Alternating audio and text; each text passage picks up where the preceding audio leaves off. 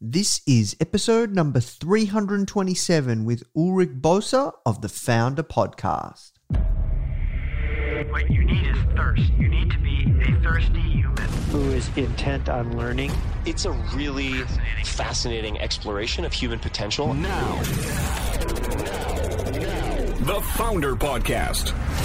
Even the greatest entrepreneurs had help. If you want to learn from the most successful founders on the planet, you are in the right place. Branson, Mark Cuban, Tony Robbins, Tim Ferriss, Arianna Huffington, Steve Case, Gary Vee, Sophia Amoruso, Robert Corcoran, Daymond John. Learn from the greatest minds in business today with interviews hosted by Nathan Chan. This is not your average entrepreneur podcast. The Foundr Podcast.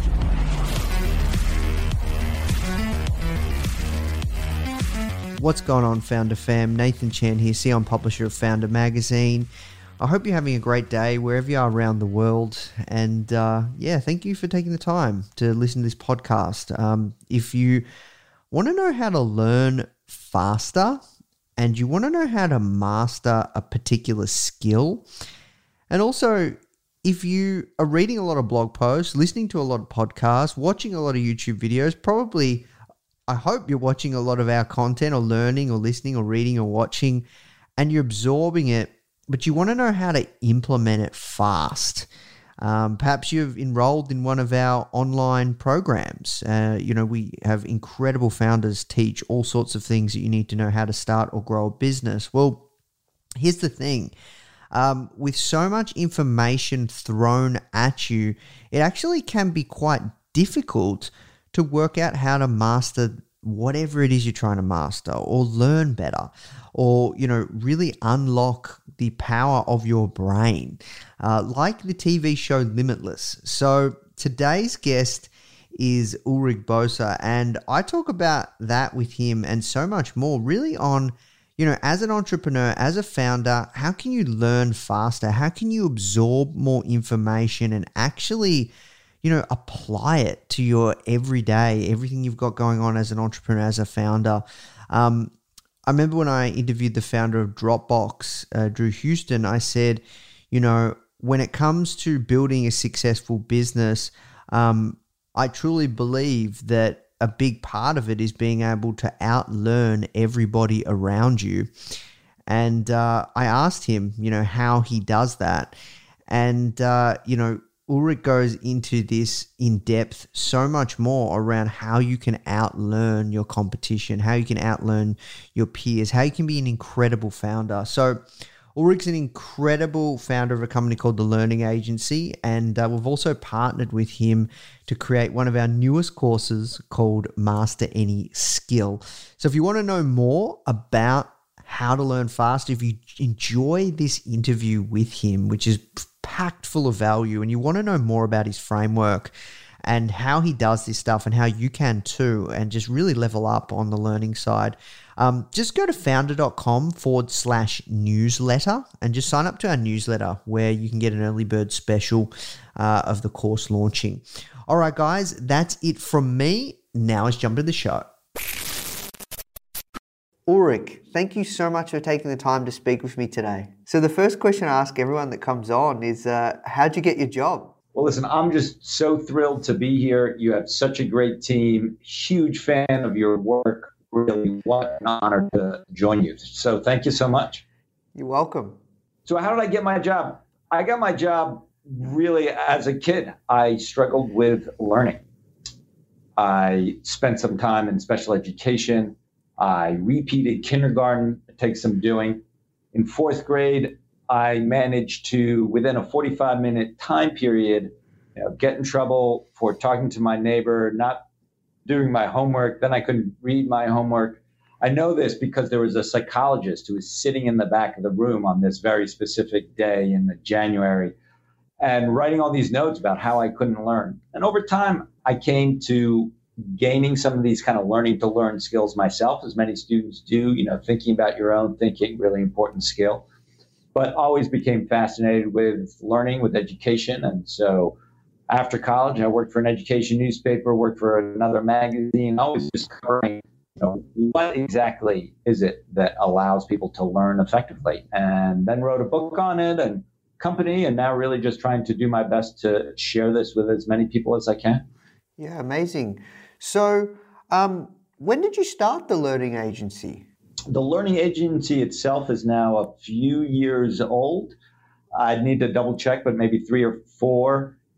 More recently, we launched a, a, nonprofit. We've been doing well enough that we can have a philanthropic arm, the Learning Agency Lab, which really allows us to push more stuff out for free, which has been great, but it's been a, a wild and exciting ride. Yeah, wow, that's awesome. Um, so I'm curious, uh, like when it comes to to learning, uh, that I'm massive on it, right? Like I I honestly believe that if you can outlearn like your competition or your peers, that's how you can grow a company faster than ever. Like the like a big reflection, like you've got to have an incredible team, but a, like a you know a big reflection of a company's growth is the ability for the founder or co-founders to all level up as fast as possible and just outlearn. Um, so I'm curious, like I you know I really want to delve deep on this, but where should people start if they want to be able to absorb the information that they're taking in faster or retain it? I think the first place to start is really just to explode some really important myths that are out there. I see them all the time. One, people often talk about learning styles, you know, that they are video visual learners or auditory learners. There's no evidence for that. Highlighters pre-pandemic, I would often work at a law school because it was quiet. They had free Wi-Fi, I'd be surrounded by, and I didn't want to pay for office space, and so I'd be surrounded by these like young law school students who love their highlighters. No evidence for them.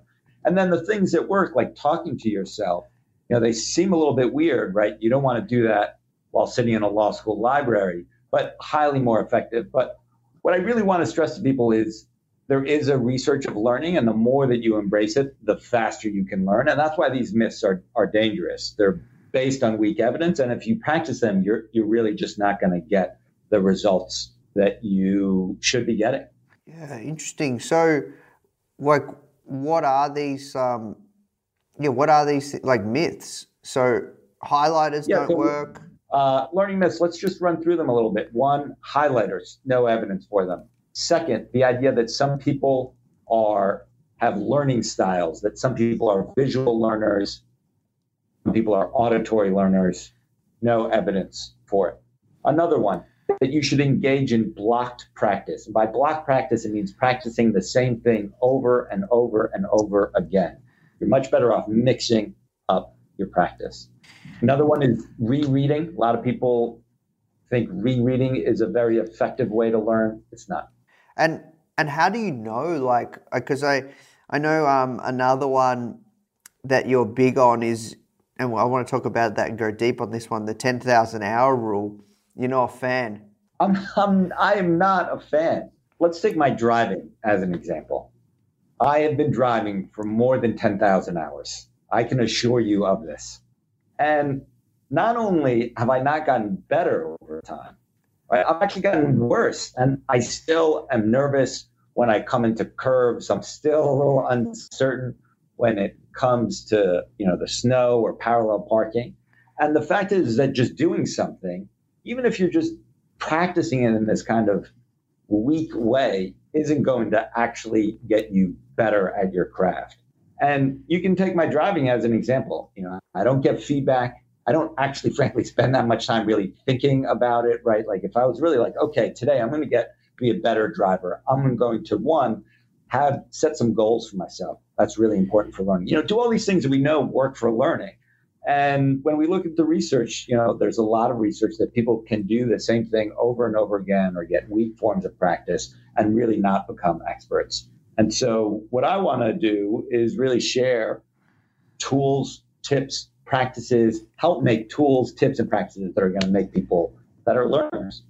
Like, how did you like come across like this idea that like because everyone knows the ten thousand hour rule. Um, like, how did you come across, or like, like what what? I, I'm just curious. Like, have you done case studies? Have you done like yeah, like tell me about like the research piece around that?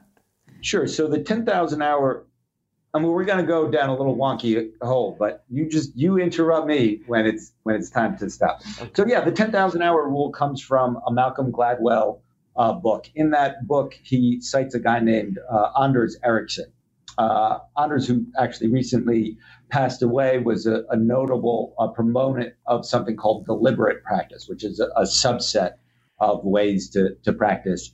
And if you, you kind of read Gladwell's book, you can see where he took one study and sort of drew too many conclusions of it. If you speak uh, or did speak to Anders Ericsson and, and read, looked at his work, there was no evidence for this idea that this 10,000 hours was what actually made you an expert. What Ericsson does, and, and his research is really quite um, you know powerful, is speak to this form of practice that can be very effective. And if you look at other forms of research like um, you know learning styles, there's uh, I mean one you know some of these things they they they fall apart when you first think about them a little bit. All of us have done things for hours at a time. Handwriting. I have definitely spent more than 10,000 hours working on my handwriting. It has not gotten better over time. There, I can tell you quite unequivocally, it's gotten way worse since I started to write. There's also some good papers looking at students, happy to send them or, or post them on the website from student practicing. Uh, this was came out of a study out of South Korea, where uh, they were able to not at the 10,000 hours level, but just show that students studying on their own exams. Uh, this was in uh, physics. You know, they don't they don't get better over time, and so really, what makes a difference is effective learning approaches. And are you making that learning a little bit more difficult? Are you getting feedback? This was what Anders Ericsson was really big at. You know, can you create a system of feedback that gives you the tips, the instructions, the insights that you're going to need to get to get better? So we can quibble, quibble a little bit about what exactly you know, Malcolm Gladwell meant. We can certainly agree that learning takes time we can say that it takes quite a bit of time in many cases. But this idea that there's just 10,000 hours, and if you just spend time on it, it's going to make you an expert. When it comes to, I guess, if we know that if you just spend crap tons of time on something, um, it's just kind of false hope that you're going to get better at it. What are some of the tools, tips, and practices that people can do? Because I think if you want to become a better entrepreneur, you can listen to podcasts, you can watch interviews like this, you can read books. But it doesn't mean that you'll retain that information. It doesn't mean that you're going to apply that information. Like, how can you effectively get better at your craft as a, as a business owner, as an entrepreneur? I'd like to encourage people to think about learning as a project. You know, that they should start to think about getting, you know, their Asana or whatever they use for project management to really get in there. So one thing you really want to do is, is set very clear goals for yourself. When you're learning something, and I think this happened to many people around a foreign language, you, know, you, you get excited. You're like, hey, I'm going to a vacation in Thailand and I'm going to learn some Thai and, and just get myself started. And then you get a few days in, you're like, oh my God, this is so crazy hard. I can barely say hello, how are you? And you give up. And this is where goals are really important you need to set goals, set across time where you can really make sure that you are gaining that information. Then there are other practices that are really important, like being an active learner. And when I say an active learner, you know, so much of what we're doing, especially as founders, right, is sitting in front of a computer. It's, it's really knowledge work. And so when you're an active learner, it's not just that you're like doing this stuff. That's important, but really making sure that you're quizzing yourself, that you're explaining it to other people, that you're really being cognitively engaged. This is why rereading as a practice is, is not super effective. Oftentimes, when someone rereads, they just kind of like reread it again, but they're not really like wrestling with the material. And so, what are ways that you can force yourself as a founder to wrestle with the material? One is explain the idea to someone else. Second, just do a brain dump. So, if tomorrow you have to brief your board and you need to read an article in a newspaper because you need to brief your board on it. Let's say it's a trade newspaper. Most people would reread it. They would call that studying. evidence, happy to share lots of citations from you know Nate Kornell, Bob Bjork, Pooja Agarwal, many others that say what's you're much better at is putting the newspaper article away and just get engaging in a brain dump. Just describe and what you learn. These are all ways to make your learning more active. So those are just two quick ones that I wanted to mention to you, Nate, because they're really important. Setting goals and making learning, you know, really active, making sure that you're participating. I see. That's awesome. Um, so yeah, I, I, I love the idea of, of setting goals and and sharing what you're learning with people, also being present, and um, this idea of doing a brain dump. I'm also curious, like when it comes to like reading, what is your thoughts on speed reading? I've never seen any convincing evidence that people are able to speed read, but let me give you a few caveats. The thing that's going to make you a more effective reader is knowing something about the topic. Let me just give you an example. Haben Sie heute Morgen gefrühstückt? That's German for have you had any breakfast this morning? Now, if you don't know those words, even though you can look them up on like the internet immediately, even though you have them on your cell phone, unless you have them top of mind, unless you have some background knowledge, it's going to be very hard to speak German. And so the best way to become a better reader is to know something about the topic because it's just going to click a lot easier. It's like if you want to, you know, I don't follow cricket. I don't know much about cricket. It is very hard for me to even listen to like people talking about cricket. And it's very hard for me to read about cricket because I'm like, ah, I just, I get lost. But if it start about basketball, which I know a lot, I can read really fast. I know the nuances. So speed reading, like the way that people describe it, where you should only read every seventh word, I haven't found any evidence for it. There are ways to improve your reading, and that is by having some previous knowledge about the topic. Yeah, I see. So, what if it's a topic like, for example, at the moment, I'm reading a book by Andy Grove called High Output Management. I'm finding the, I know a little bit about the topic, right? But I'm finding it quite dry and it's a bit difficult to get through. Like, what is, what would your advice for me to be there? Like, to retain that and to, yeah, really get what I'm. Sure. And so, my question for you is Are you just not interested in the topic? Or so is it a motivation problem or is it just that you're not getting the um, you're not being able to retain the information? Well it's quite a dense book and uh, yeah like you know he's talking about production lines he's talking about yeah just kind of like it is it is difficult to get through so i'm not really enjoying the book that much thus far no hey, I'm glad I'm glad we're comfortable enough that you can just you can confess this. You know, one when you're having issues learning, categorizing the types of learning is important. And so, you know, sometimes there are issues of motivation. Happy to talk about that. Sometimes there's just, you know, are you getting the material that's really relevant to you? What I hear you saying is it's actually just like difficult to to get through, right? Like it's just dense material. I haven't read this book, but you know, we do a lot of machine learning, AI, um, NLP stuff, and you know, there it's just technical, right? You know, you're just reading about coding, and what I, besides what we mentioned already, what I think is also really important for folks is to, you know, one take breaks, engage in reflection. It's very easy when you're reading and when you're learning to really just try and like jam through stuff. Mm. But you're better off taking lots of breaks. You know, one, sleep is important. I know this might be weird for founders who are trying to stay up all night, but if you're really trying to retain information, one, sleep gives you a break. Second, it allows your brain to, uh, what experts describe it to me is like take out the, the trash, right? Rearrange your, your neurons, allow you to really learn. The other thing, when the information is super technical, besides breaks, besides active learning, besides goals, is to space it out over time. Mm. Our brain forgets, it forgets at a re- very regular rate. We now have a great ability to predict how quickly you'll forget. And so to account for that type of forgetting is going to be really important, especially when you're learning technical information. So researchers now have this forgetting curve. You can Google it a lot online. There's a great wiki to it. But the key thing to keep in mind is that it is incredibly easy to forget. And that the way that the mind works is that it keeps things kind of like an attic.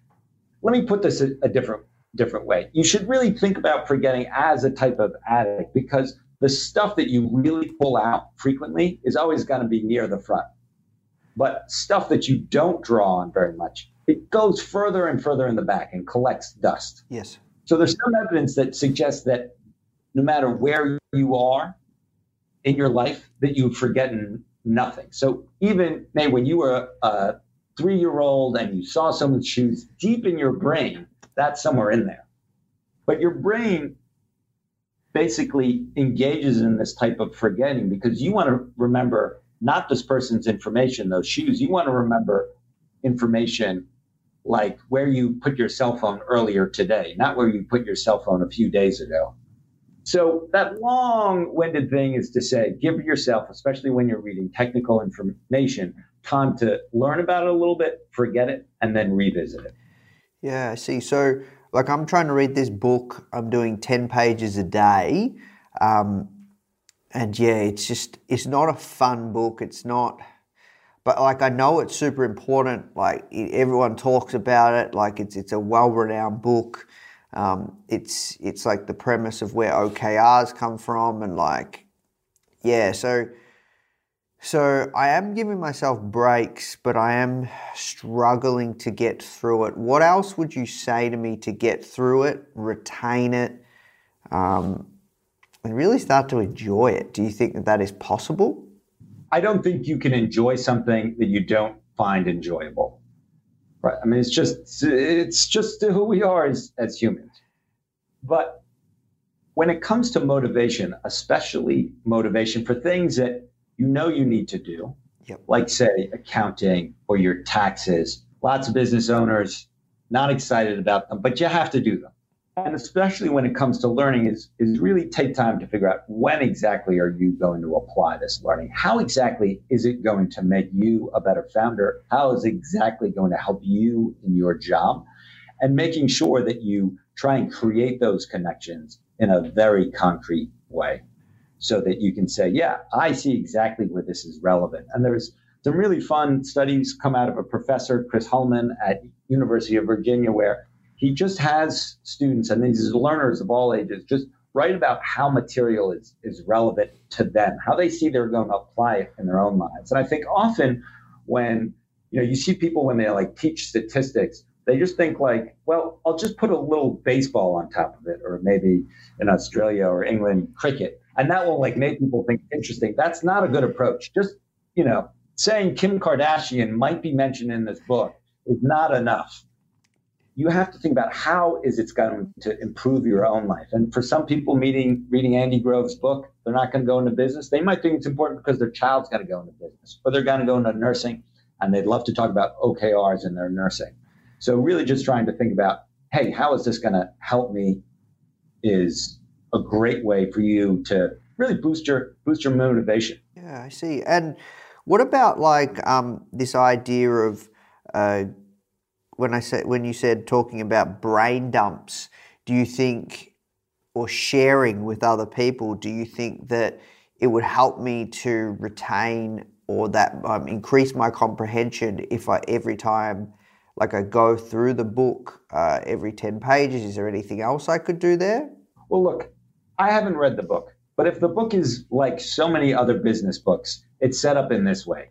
There's like a story about how Andy, you know, was a young child, then he takes over the company. There's all sorts of garbage, he cleans it up, and then he's like the hero, right? So if the book is like that, you don't really necessarily, or maybe you do, if you want to retain that information, then you know, by all means, and there's some cases in which you might, right? You're going to go meet Andy Grove and you want to be able to talk to him one on one and tell them about these stories and, and retain them. But my sense is that you really want to actually could care less about his stories of daring do and you know what he did. You you want the actual meat of the management. Yep. So one, just cut out the fluff.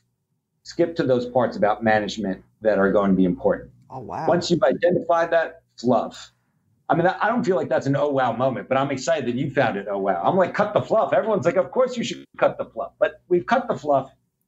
And you go to these things like OKRs. How exactly do they work?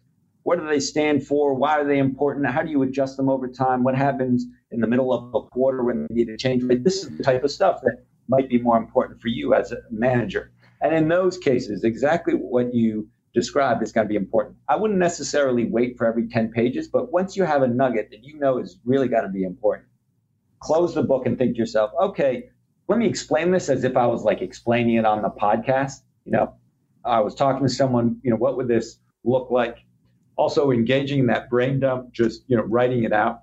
And then you know, trying to teach it to someone else is really important. I don't know if you've ever had this happen where someone, you know, taught you a new bit of software. You're like kind of good at it, but then you needed to teach it to a colleague. Yeah. You know, teaching to a colleague is a great way to become more active learner, right? It's that cognitively demanding. But then you also have to think about like where will they be confused? So all these things take a little bit more time. So you should make sure you're engaging in those key ideas that are really important that you really want to learn, but then spend a lot more time making sure that you deeply understand them, uh, that you're really applying yourself more cognitively to them. And ways in which you can do that is this, you know, brain dumps, explaining to someone else, even just thinking about if you were to explain it to someone else can be really effective. Those types of things that uh, make you really engage in that material. Yeah, I think the unlock for me was this idea that if the book is dry, just cut the fluff, like actually just look for the really solid like parts of the book that, you know, you want to get from it. Don't just read the book. Because when I read books, like like anything, if I want if I start something, I want to finish it. I want to do it properly and like yeah. So so you're a fan of like carving through books that way. The one caveat that I have about that, and this often happens when we're learning, is that people are overconfident. And overconfidence is rampant. If you interview, uh, if you look at studies, most people believe that they're smarter than average. Most people believe that they're better looking than average. My favorite is that most people believe that they work harder than their average colleague. People are just very overconfident. Some overconfidence is a good thing. I would not be here talking to you expounding on these ideas. If I myself was not somewhat overconfident, right? I mean, it just takes a little bit of overconfidence to talk to you, to you know, be in a public place. It takes some overconfidence to become a founder. But when it comes to learning, we're often overconfident about how much we know. And this is really important, especially when it comes to some of these dry details that can be really important to our work, right? If, if you really want to get into the nitty gritty of SEO, figure out what the really dry material is that can drive some big changes in your company, really try and be humble. Try and learn as much as you can. Figure out ways in which you can push back against this type of uh, overconfidence. You know, if you had a quiz on this tomorrow, do you think you would really pass? You use these types of, of tools to make sure you're not you're not overconfident. So, I'm curious as well when it comes to uh, these myths what are some other myths that you think are common? We talked about the 10,000 hour rule. We talked about, you know, blocked practices, rereading. Um, we've talked about speed reading. Uh, what are some other myths? Well, let's talk about the, the block practice one a little bit because I think it's important to unpack why block practice is is bad. And it's amazing to me how often I see block practice out there. You know, professional sports players, whether you're Ronaldo or LeBron James, you know, they have these videos, promotional videos of them practicing.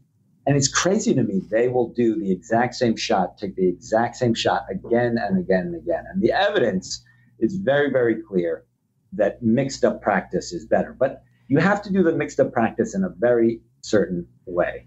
And what is a better way to practice is to pull things together that are somewhat similar. Yes and make sure that you mix them up in this way. So let's just say you want to become better at playing the piano. And most people would choose, hey, you know, they're just going to play lots of Beethoven. They're going to play Beethoven all day. Then the next day they play Mozart. And the third day they play Bach. And what they'd be better at is doing a little bit of Mozart, a little bit of Bach, a little bit of Beethoven, and mix it up on the same day. You want to make sure that when you're practicing this way, that these skills that you're practicing are somewhat similar, so you can learn. And this is one of the big benefits of this mixed up practice is that when you play Beethoven right next to Bach, right next to Mozart, you start to understand a little bit more about what makes Beethoven Beethoven, what makes Bach Bach. And this is also true about a putt. You get to really know about what a 10 foot putt is and how much muscle you need to put on an eight foot putt. This is also true for business, right? If you wanted to learn better about, um, you know, funnels, different types of funnels, why they matter, you, and you're practicing your idea of funnels in a, uh, you know, for sales as opposed to funnels for a, a, a class, yes. you know, you're going to be like, oh, well, here's the different types of funnels. Here, why I need a wide funnel. You're going to get a better sense about the nature of the kind of what works when it comes to, to funnelness. The other reason that mixed up practice works really well goes back to something we've already spoke about is it just makes you a more active learner. If you just keep on playing the same Beethoven again and again, you still practice the same idea again and again, you just become bored. This is the nature of humans. And that mixing up of practice forces you to pay a little bit more attention. Yeah, that's really interesting. So, like for example, when I was coaching, uh, when I was being coached in boxing, like uh, you know, my boxing coach was pretty hardcore, kind of old school kind of dude, and he's just like we just focused on the same drill, that one drill, like for so long, months. That one drill, and like it was just like well, well there was probably a couple of key drills, maybe two, and that was all. That's all we focused on. And he's like, "Yep, we got to focus on the principles. We got to get that. We got to get the foundations right." And it was it was a grind, but like he's like, "That's how it's done." You would say that we should have done other things. What I would say is, look, when you really don't know something, uh, let's just say you're learning to ride a bike today. Yes. Just practicing balancing and getting down the street is is very helpful. But once you've acquired the basics, you're moving to practice. Yep. Okay. And when you're moving to practice, you're going to be much better off practicing a jab, a hook, and a cross because and mix it up as opposed to 10 jabs in a row, 10 crosses in a row, and 10 hooks in a row.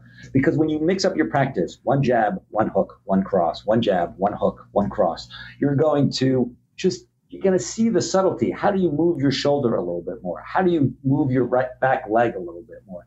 And that variation is really key to practice. So we've been talking about sports, we've been talking about music. I mean, let's take this a little bit more in a uh, a business setting because know when I see people practicing, you know, their pitches, you know, they'll just be like, "Today is my elevator pitch day," yeah, and they just try and like, is it two minutes or is it one minute and fifty eight seconds?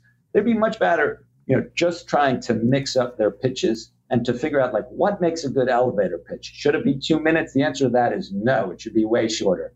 You know, what are the things that make these pitches really sing and in what context? And how are you going to vary that little detail if you're speaking to a you know 75 year old old grizzly uh, business person versus you know someone who's in the valley or you know someone with a way different context or you only have 30 seconds versus you know 10 minutes all those types of things is, is going to make you a much better person who gives pitches because you're going to think more about those nuances. Interesting. I see. So, um, one thing I was thinking about that just come to mind that I had to write down was like, in a business context, you know, there's so much information, right? There's so many podcasts, there's so many blogs, there's so many YouTube videos, there's just so many pieces of content on social. People are just overwhelmed with so much stuff.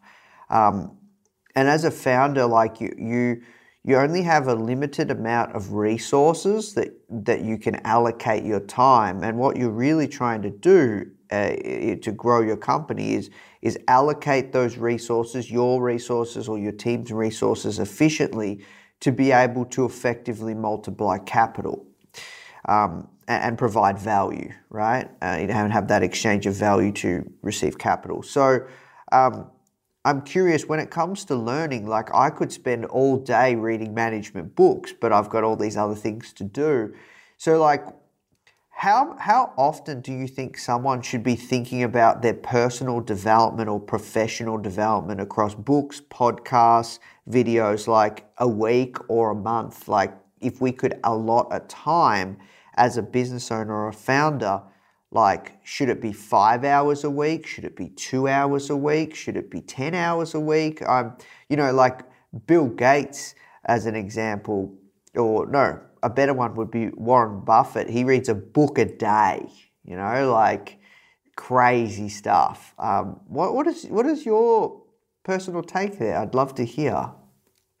I'm much more goal focused. So, what is it that you're trying to accomplish?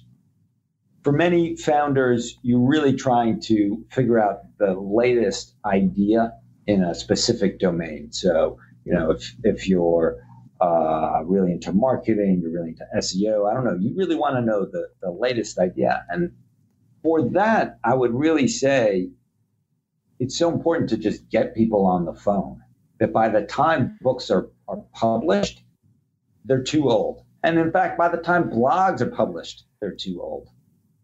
If you really want to just, if you're trying to learn like the latest, and whenever I give an example of this, it's like you know, by the nature, some crazy little subdomain of a subdomain of a subdomain. If you want to learn the latest about that, you need to talk to people on the phone for the simple reason is that people, you want to get to people before they've even pulled together their thoughts so they're coherent enough for a blog item, you know, or even for a tweet. And so talking to them, people just tend to ramble. They tend to talk about ideas that are a little bit disjointed. But once you start to talk to 10 people in a field, that's how you're going to get that really cutting edge information. And I think this is, you know, whether you're, you know, selling, you're, you're, you know, doing agriculture or you're, you know, doing selling in the nursing business, talking to people on the phone, especially when your your goal is to try and get that cutting edge information, is is really important. I think dramatically undervalued. So, you know, that that's where in my mind you really want to not think of it necessarily as learning, but as as interviews you know, then if you really want to like stay, go deep in a topic, that's where I think some of the things that Bill Gates does are really valuable, which is blocking a whole day. Uh, I don't know if he does this anymore, but he did it at, at Microsoft where he was just going to read books. I don't know the nature of the books that he did, but this was for that type of like background reading, right? Like, let's say you've entered into a, a new domain, you want to just make sure you kind of know the history of that space you know, that's where reading these types of, of books can be, you know, really, really helpful. But, you know, when you're a founder, you don't have a lot of time. And so you have to be really careful with your time. And so when you're doing that type of, of learning, making sure that you're that they're really just in sync with your your goals because it's so easy when you're faced with all that information to become simply overwhelmed. And when you're overwhelmed, you're either going to to give up or you're just going to settle on that information that's just really easy to under, understand when you want to get that information that's really going to dramatically change your business. Yeah, I agree. So, um, another thought that came to mind was like when it comes to to learning, um, is it what like what's the, what are your what is your take on like if you have like peers that you want to learn with? So let's say, as an example, myself and a friend, uh, you know, want to get better at SEO and we purchase a course, perhaps, is it better to do that course together with a peer um, versus doing it yourself? Uh, because you talked about these ideas of you know speaking to someone and like all that side of things. What's your take there? One of the key things that keep people from learning is just motivation. We're in a world where everything seems like a fire you need to put out. And so we put learning on the back burner. So, what are things that we can do to keep motivated? And to a degree, this isn't necessarily all that different than you want to lose weight or do all these other things that we know are hard. And so, it's important to keep in mind that humans are incredibly social creatures, right? We're way more like bees and ants, these highly networked animals. And so, doing things with other people, or at least leveraging other people, is is great. So in these pandemic times, I really recommend just going onto social media, not for social media's sake, but to make a public commitment because we hate being embarrassed. We really hate being embarrassed in front of our friends. And so going out there and be like, hey, today I'm going to take an SEO course and I'm not going to speak to anybody until this SEO course is done. And then, you know, if you pop up in there and people are like, hey, you just promised us you're not supposed to be here, get back in that SEO course, you know, it's not necessarily taking the class with the other person, but it's leveraging our very social nature, right? The nature that we don't want to embarrass ourselves in front of our friends. And then, absolutely, you know, taking classes with other people is, is really powerful. And it's powerful because it offers that motivation, but it also offers that uh, time where you can exchange ideas and in which you can engage with other people about how you're going to apply that, how you're going to take it back. And those can be really, really powerful for, for learning. Yeah, I love that idea of um, the public commitment, or even just telling people, like, yeah, I'm. I've always done that with friends, um, just to help me accountable. Because you know, one thing I think is important if, is if you say you're going to do something, you follow through. So you don't trick your mind that you're always going to tell yourself that you're going to do something and you never do it, and then you start to trick your mind that yeah, you're not going to do it. So I try and hold myself just accountable to my word. And yeah, I love that idea of public accountability or yeah, holding yourself accountable so publicly. So, um, oh, sorry. The other thing that I just jump in on there that I think is something we haven't talked about that I think is really important to founders who are in that spot where they're being overwhelmed by information, and that's feedback. Look, we the same way in which we we were, we were just talking about, right? You don't want to disappoint your friends. It's also really hard to give people feedback. And what can you do with the people who work around you to just make it easier to give feedback? At the end of every one of my one on ones with the folks that I work with, I'm just like, hey, what feedback can you give to me this week? You know, what can you tell me that I can do better? And sometimes the stuff is really small. Sometimes I ignore it. You know, I, uh, I did this to my mom once. You know, my, I gave a talk and I, and I was like, Mom, uh, you got to tell me what I get better at. And of course, she was just like, You're the best. You're incredible. No one has ever given a talk as awesome as you just gave that talk. And I was like, Mom, you just, you got to give me one thing.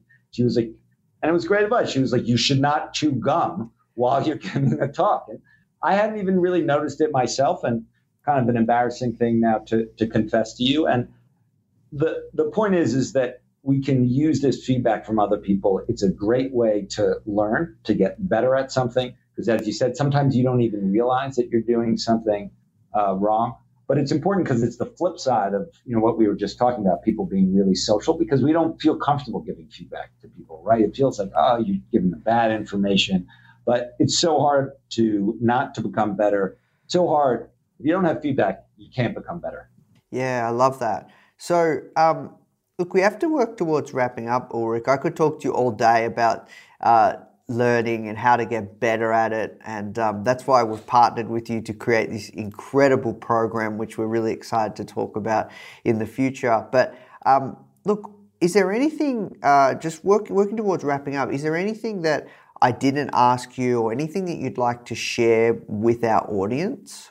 Um, no, I think we covered these really important ideas around you know making sure that Actually, let's just talk about one thing just for fun. And you asked, as we look towards wrapping up, one thing that I'd really remind people is this idea, and it comes from a professor at UCLA called desirable difficulties. And I think it's a really good way to summarize some of the things that we've been talking about. And the idea is that if learning is really easy, you're actually probably not learning. And that what we want in learning is what Bob Bjork calls desirable difficulty. You want to make it a little bit difficult for yourself. This helps us understand why we want to mix up our practice. This helps us understand why we want to kind of forget and then come back to something. It makes it a little bit hard. And I think it's a great way to think about learning in the way that we want to learn, which is get that information, get into our heads, and then apply it in those situations, whether it's, you know, marketing or accounting that we know really matter. Yeah, no, that's that's really great advice because I think, yeah, like when you think of learning, learning sounds boring, right, for, for some people, right? But it's the idea for me that excites me around skill acquisition, mastery, um, you know, leveling up, the outcome side of that. You know what I mean? Not the idea of I'm going to have to do all this work, but that, that outcome of like the end product, the output, um, the result. So, yeah, no, that's a great way to think about it. I love that. So, um, yeah, look, this was a great conversation, man. Uh, as I said, I could talk to you all day, and um, you're like an encyclopedia when it comes to this stuff. But uh, where's the best place people can find out more about yourself and your work? Yeah, the Learning Agency is the place uh, to to find us on online. So, looking forward to hearing from folks. And again, you know, was so thrilled about this course. Uh, you know, just looking what we pulled together, it pushed me in new ways. I feel like we're sharing content that we've never shared before, and I really think people are going to get a ton out of it. Incredible, man. Well, look, thank you so much for your time, and thank you so much for uh, yeah working with our team and producing this incredible product. So, yeah, look, um, I hope you have a good rest of your day, and I'll speak to you soon. Awesome. This was great. Thanks so much. Founders, entrepreneurs, influencers, disruptors. We feature hundreds of in depth case studies with the greatest business minds of our current generation. Building a business is hard. The Foundr mission is to help you create an ass kicking business and help you learn straight from the mouths of world class founders. Get your free printed edition of Foundr Magazine featuring Sir Richard Branson. Just cover shipping and handling at foundr.com forward slash Branson. That's F O U N D R dot com forward slash Branson.